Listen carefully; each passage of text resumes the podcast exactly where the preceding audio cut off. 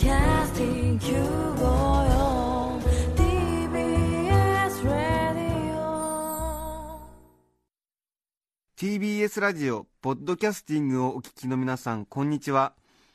安住紳一郎の日曜天国アシスタントディレクターの中山一輝です。日天のポッドキャスティング今日は37回目です。日曜朝10時からの本放送と合わせてぜひお楽しみください。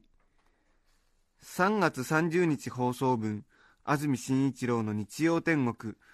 それでは番組開始から10時29分までの放送をお聞きください。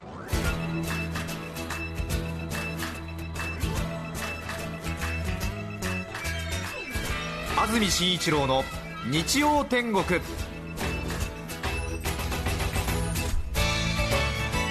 おはようございます。3月30日日曜日朝10時になりました。TBS アナウンサー安住紳一郎です。おはようございます。中澤由美子です。2007年度もいよいよもうあと2日ということでね新生活に向けての準備あるいは歓送迎会などでお忙しくされていると思いますけれども今日の日曜日は皆さんどんなお目覚めでしょうか。スタジオにおります赤坂は昨日が天気が良かったですからね、ええ昨日に比べますと随分どんよりとした感じではあります、はい。夕方からどうやら関東地方は雨になるということでお花見も午前中お昼お弁当を広げてすぐぐらいに帰ってくるのがいいんじゃないかなとは思いますけれども。そうですね、ね。まさに花曇りという感じでしょうかね。そうですね、満開ですからね桜がね、今ちょうどお花見の関取りをしていますという方もいらっしゃるかもしれませんが、はいタクシーの運転手さんに昨日聞きましたら多分昼夜通して一番人が出るのは今日だろうねっていう話をしてましたけどもは週末ということで、はい。歓送迎会の人も随分街にいましたし一方お昼は天気がいいので桜見物お買い物っていう方も随分いらっしゃって、はい。新生活の準備という方もねいらっしゃいますでしょうしあそういうことで大変街がずっと賑わってましたけどね。えー。皇居の周り、千鳥ヶ淵のあたりのねはい。桜が有名ですけども、昨日は九段坂、九段坂えはい。病院のあたりから千鳥ヶ淵のあたりまで人がすごいは桜見物で集まりすぎちゃってあはい。皇居の周りを、ね、散歩しようと思ってる方で溢れてはい。警察か警備の方がちょっとわからないですけども、立ち止まらないでください、立ち止まらないでくださいって。ねそうですね。六本木ヒルズかっていう感じですけどね、千鳥ヶ淵までね散歩に行って立ち止まらないでくださいって言われると、ちょっとね本当にね。のんびり散歩できるコースとして有名ですけどもえ、え。すごいなと思いましたけども、そうでしたええ。ね、でも立ち止まらず歩いてもまだまだ桜があるところですよね、あそこはね。そうですよね、ええ。それからこの季節になると、あこんなところにも桜の木が植えてあったんだって思うことがしばしばですよね。はい、本当にそうですね。え。え。うん。私の一番の注目の桜の木は JR の新宿駅から中野の方に行く路線で、中央線と総武線があるんですが、い。オレンジ色の電車と黄色い電車が行くんですが、途中で総武線の方は大久保とかによるんで、ちょっと線路が変わるんですが、うんうん。その線路と線路のその分岐に1本だけ桜が植わってるんですよね、非常に頼り気のない細い幹なんですけども、中央線と総武線の爆風にさらされながらも花びらを散らさないそのけなげな感じに毎年エールを送ってますけども、すごいなんか分岐のこういう、ええええ。ところにちょうど1本だけ、へえ。ええ多分あれ以上大きくなっても切られるだろうしという微妙な頃合いの木なんですけども。大変感情移入して見てますので今年も咲いててよかったなと思って、へえええ。今度見てみよう。はい。春子ねこう感情の起伏が私激しいもんですえから、えそうですよね。もう中央線からいつも泣いてます。もう。泣いてます。泣いてます。そうですか。ね世の中に耐えて桜のなかりせば春の心はのどけからまし、ええ。はい、誰の歌でしたっけ？誰かの歌なんですけども、はい、えはい、世の中にうん春桜というものがなければどれだけ世の中は落ち着いたものなのだろうかという、ええ反語ですね、ええはい、ましまほし。願望の助動詞ですけどね、はい。ええせばまし。受験に出ますけれども、はい、ええはい。世の中に耐えて桜のなかりせば春の心はのどけからまし。せばまし。これセットになってますからね。はい、わかりました。幸の福祉とも言います幸の福祉。ははい。い。ええ福祉の公園桜がなければ春はもっと落ち着いていたに違いない。ああそうですね。それだけえ春は桜がいいねっていうことなんですけどね、えー。まあ、感情がぶれてるなということはこの発言を聞いてもわかると思いますが。はい。ちょうど赤坂は再開発工事が終了しまして大変今にぎわいを見せてましてちょうど会社から疲れて重いカバンを右手に下げとぼとぼと歩いているとたくさんの幸せを絵に描いたような家族連れに囲まれてはい。皆さんとてもなんかうん。ね携帯電話で写真を撮ったりうん。何かこう美味しいお店を探してるっていうようなそういうような家族連れにすれ違うことがすごく多くなりまして。そんな感情がぶれてる私にとっては、はい。本当に何かこう自分の軸を揺り動かされてるような そういう気持ちになって、はい。ちょっとこの1週間うん。気が緩んでしまってはい。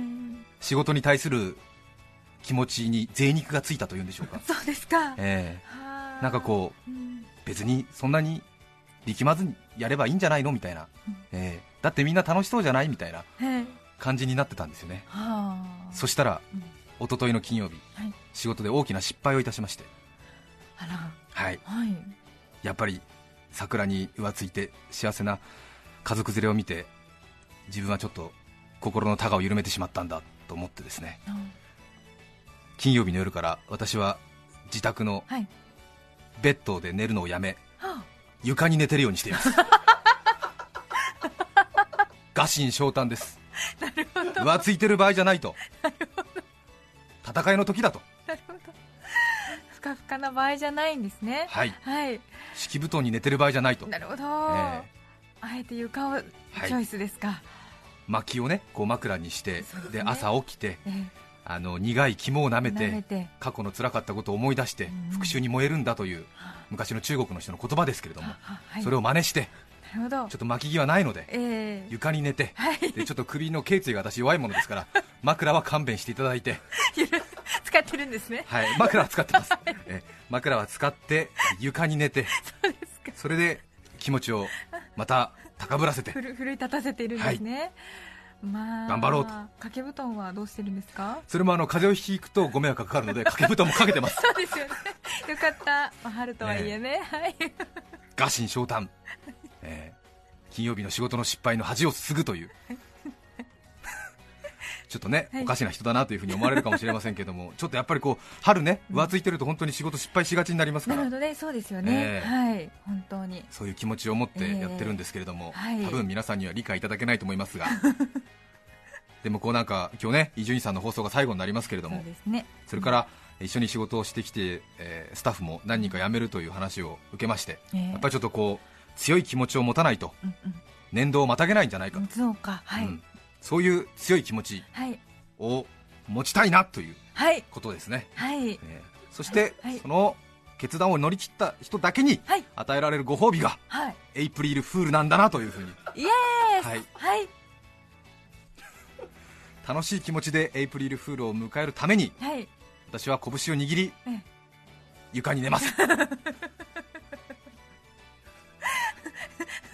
本当に暗い話で申し訳ないなと思うんですがそのことをずっと考えています。はい。じゃあ今晩と明日の晩とはい。ですかね。そうですね、はい。い、い仕事ができるまで床で寝続けたいと思います。あできるまで。はい。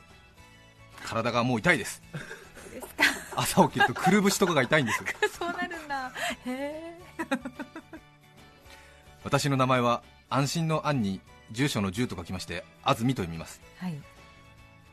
でも新聞でよく活字が出るのは今の仕事に安住していてはいけないの。うん。安住というような言葉で使われることもありまして、ええまあ、あの大変いい名字をもらったなという気持ちもあるんですけれども、はい。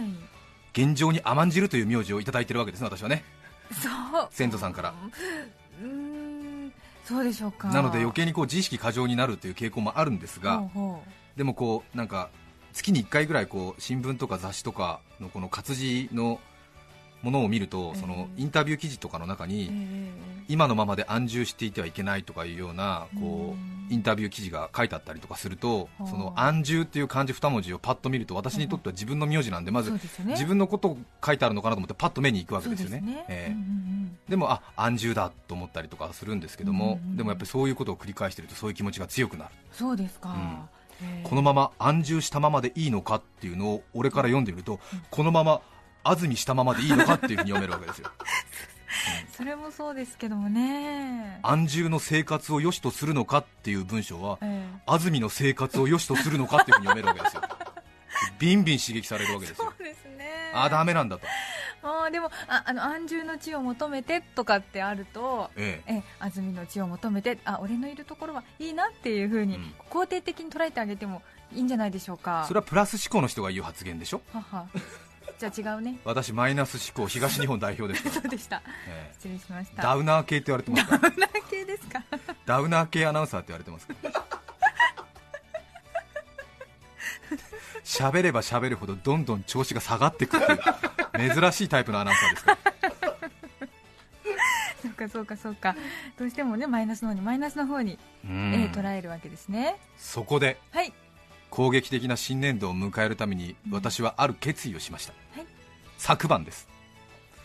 私は第32回アノンシスト賞を取りに行きます。第32回アノンシスト賞。初めて聞く方が多いと思いますが当然だと思いますがエスペラント語でアナウンサーのことをアノンシストと言うんですけれども、皆様にお世話になっています TBS 系列の放送局を JNN それからラジオのネット局ですと JRN というんですけれども、全国に41局41の放送局が所属しているんですが TBS もその中の一つなんですが、はい。41局の放送局の中に550人ほどのアナウンサーがひしめいているわけなんですが、うんうん私もその中の一人なんですがはその全国の41局の放送局のアナウンサーが自ら自分の放送の、はい。えーテープを持ち寄ってそして順位をつけようという年に1回の催しがあるんですよ、ねえーそれをアノンシスト賞と言いましてはい。実は32回にも及ぶ歴史があるんですが、え。実は今まで私はその賞のことを知ってはいながらほぼ無視を決め込んでおりました。ーうん。それはあの私はバラエティ担当なので当然そういうアナウンサーの賞をもらえるような仕事の範疇ではない。あくまでちょっとアリューの仕事をしているというそういう、えー気持ちもありそれからまた逆にそういうバラエティだからこそ賞をもらうような放送をしたらむしろダメだとなるほど。いうような、ええ。まあ、逆にそれが誇りでもあったわけなんですが、ええはい。こうあのまあ、ちょっと語弊があるとあれなんですがあの非常に乱暴に言ってしまうと仕事の量と手頃感うん。は誰にも負けない自信はある、うん、手頃感？仕事の量と、はい。そのなんていうんですか？いっぱいやってるなっていう感じ、え。ええと、はい、なんとなくその立派なものじゃないなっていう感じ。いやいやいやいやいやいやいや。いいの。そこは本当にそうだからいいの。そうですね、ええ、そう。むしろでもそこを逆に誇りに持って。るはいはい、ええ。うん。はい、そんなにすごいことやってないけどいっぱいやってるよっていう自信はある。なんていうんですか？こうプッチンプリン的な？なるほど、うん、決してあの値段の張るプリンじゃねえよっていう。え。であの全日本洋菓子コンクールとかにプッチンプリンは出てこないでしょ？そうですね、ええ。でもコンビニで買えるしスーパーで買えるし人気です。100円で買えるし、うん。そこそこ美味しいし人気あるし。下手な凝ったプリンより全然美味しいし、ちゃんと出てくるし、ええ。プチってやったら。はい、はい。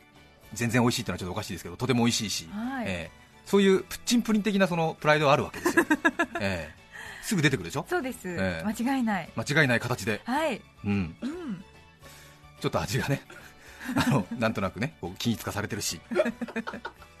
なので、はい。プッチンプリン安住としては かわいい。やっぱり全日本洋菓子コンクールに行くべきじゃないっていうのはずっと心の中にあったわけ。なるほどなるほど。はいはい。うんでもうん。うん2008年度は攻撃の年度にするんだ。そうか。床で寝てるからね、はいはいそうですよね。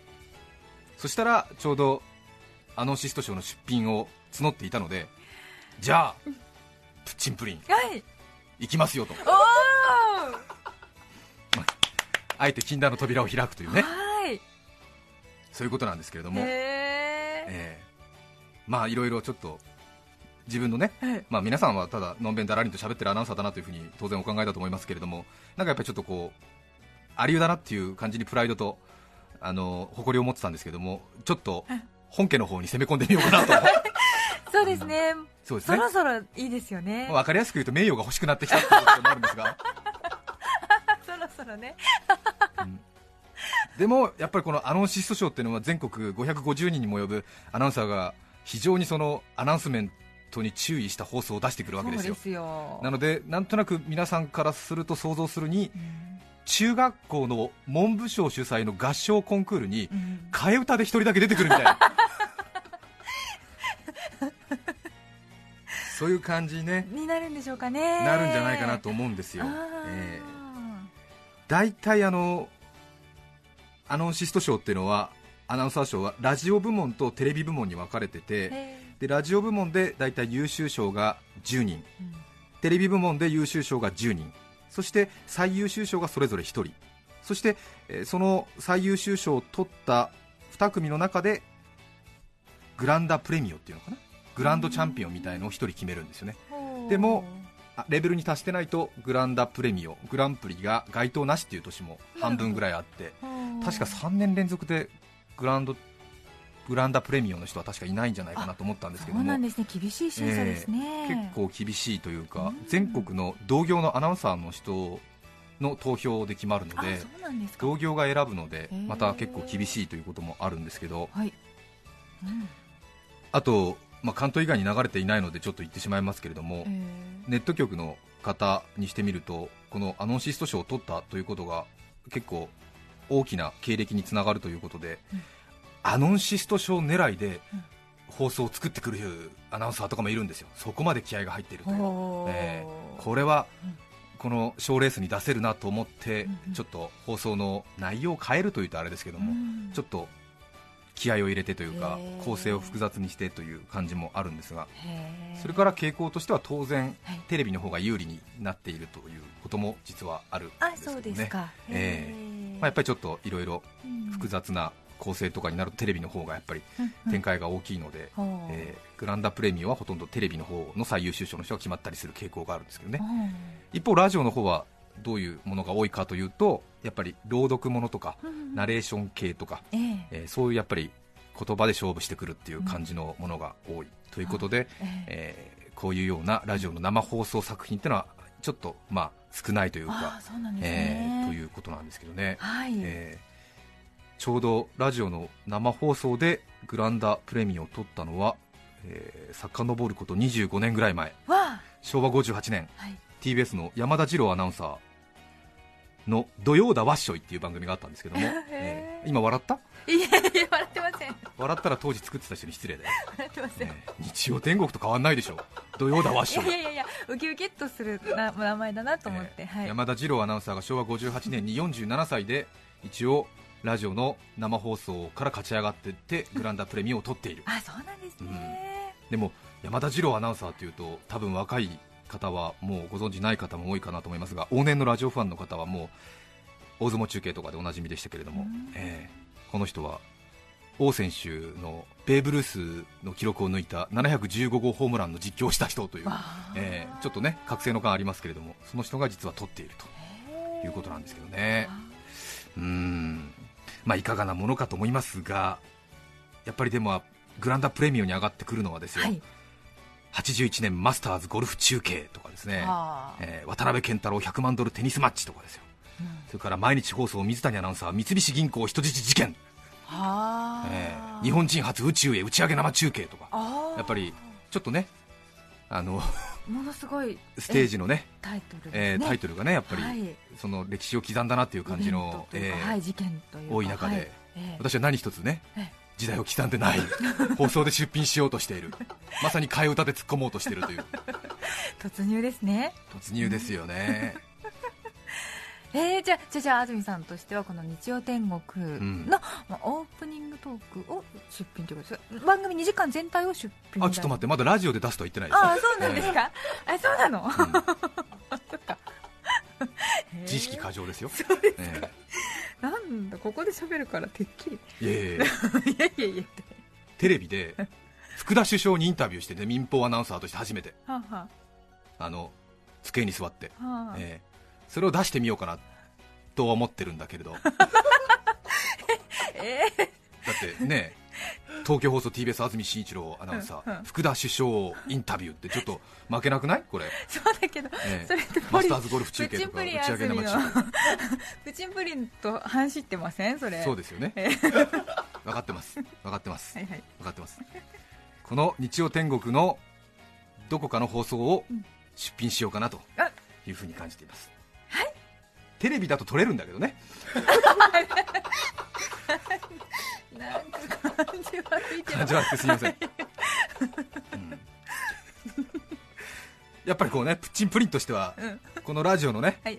のんべんだらりんとした生放送でどこまで勝ち上がれるのかという。そうでございますよ。そこですよねやっぱりね、はいそこです。分かってます。はいはい、ええ。はい。平場でナイスってのはなかなかないですからね。そうですよね、ええ。平場でナイス、うんうん町の銭湯が日本名湯100選に選ばれたみたいなあそういう誉れがありますよ、そうですよ、えうん、これはちょっと銭湯の方に失礼ですよね、え えそうですね。うん、だから取れないんだっていう話もありますが。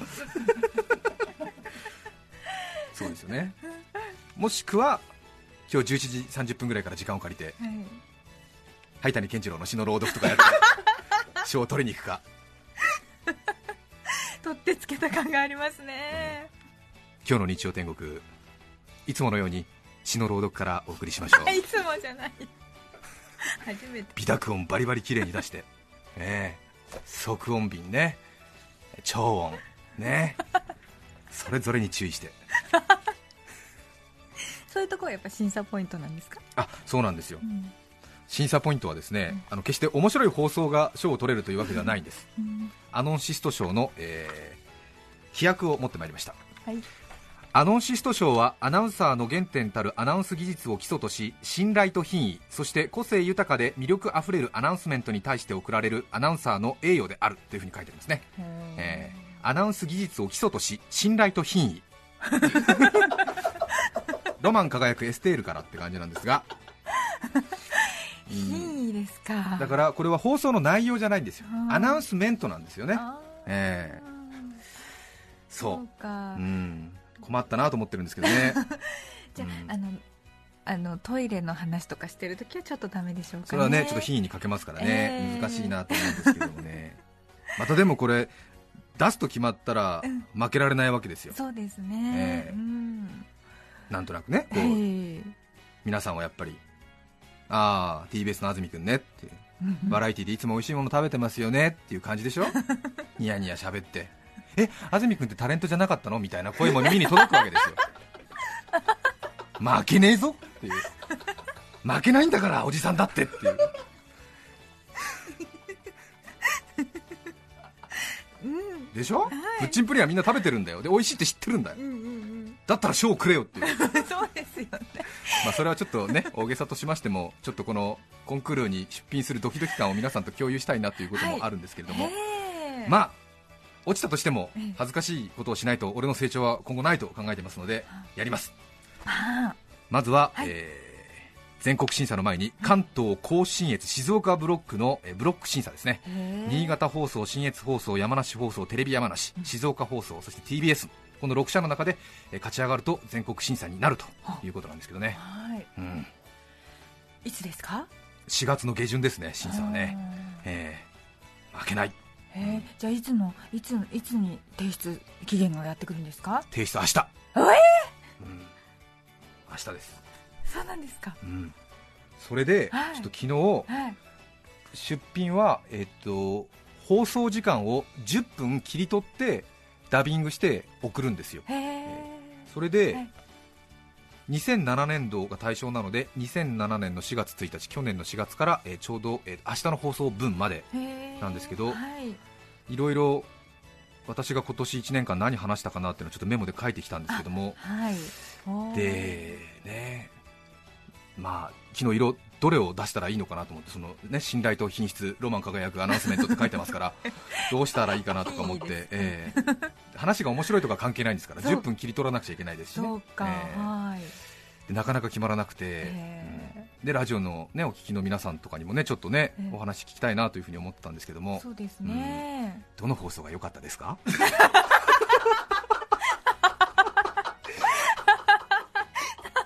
つまりどうでしたか？もう本当にね顔真っ赤になってるんですけどあんまりね自分で振り返るのも嫌なんですけどまあここはねちょっと負けるわけにいかねえですからええ静岡放送なんかに負けるわけにいかないですよ。そんな名指しで。当たり前じゃないこっちは1都6県カバーしてるんですから。な1県だけカバーしてるような放送局に負けるわけにいかないですよ。そっかそっか。ええ。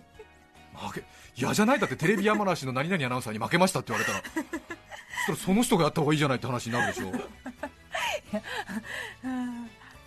9月16日。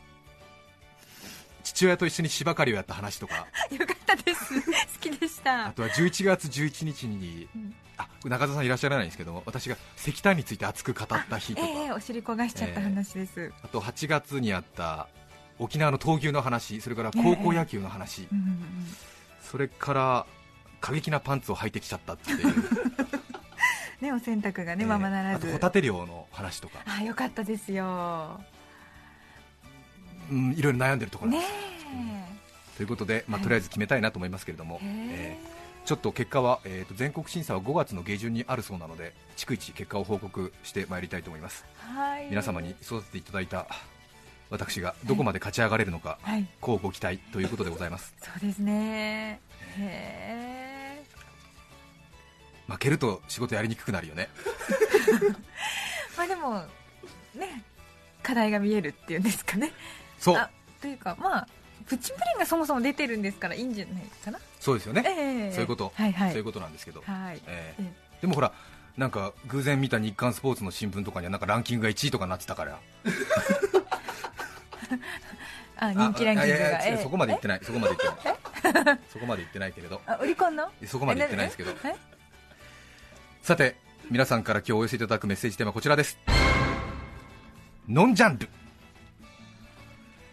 2007年度53個ものテーマでお送りしてきたんですがそのテーマにも当てはまらなかったというようなメッセージあれば在庫一掃ということでぜひ皆さんのメッセージをお待ちしたいと思います。はい。匿名の方からいただきましたご紹介します。初めてメールします。今から数十年前私が小学生の頃の話です。隣には印刷業を営む叔父がいました。叔父の家には庭がありたくさんの花や木が植えてありましたそのためかは知りませんが叔父の家には一輪車の手押し車がありました。ありますね。ええ。小さい頃からいじりたかったのですが危険だと思ったのでしょうか使わせてはもらえませんでした。その憧れの一輪車の手押し車を小学校3年生になった私に叔父が使わせてくれる日がついに来たのです。庭の落ち葉や泥を乗せて裏の整地していないところへ捨てる。何も荷物が乗っていなければ思い通りに操れるこの手押し車も落ち葉などを積んでの作業は手こずりました見ていた叔父も引きずるようにではなく押し込め。溝に入ったら力いっぱい押し出せと力のこもった指導をしてくれました。とても楽しかった一日をその週の国語の時間の作文で書きました、うん。そして次の週先生が作文に感想を書き返してくれました。そこにはおじさんとの楽しい思い出が書けていますね。でも先生は動物をいじめることは良くないと思いますと書かれていました。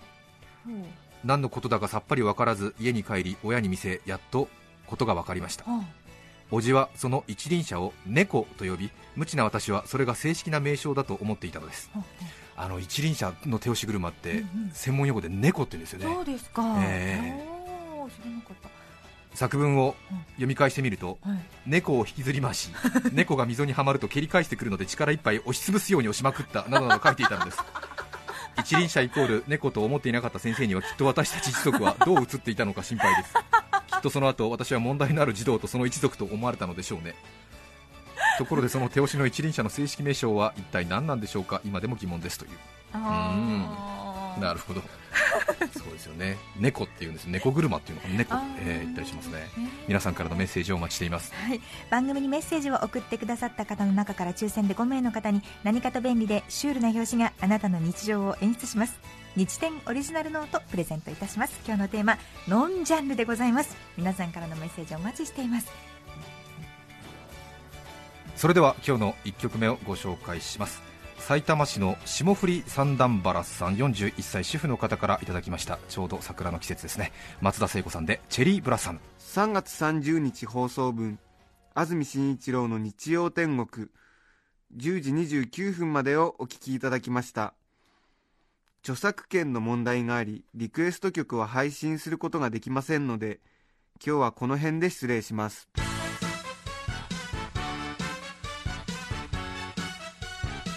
安住紳一郎の「ポッドキャスト天国」桃栗3年柿8年。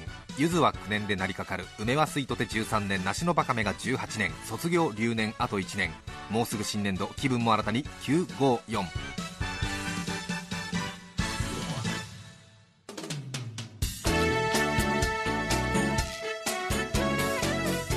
さて来週4月6日の安住紳一郎の日曜天国。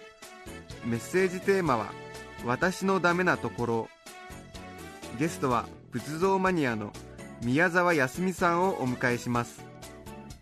それでは来週も日曜朝10時 TBS ラジオ954でお会いしましょう。さようなら。安住紳一郎の「ポッドキャスト天国」これはあくまで試供品皆まで語れぬポッドキャスト。ぜひ本放送を聞きなされ。TBS ラジオ954ポッドキャ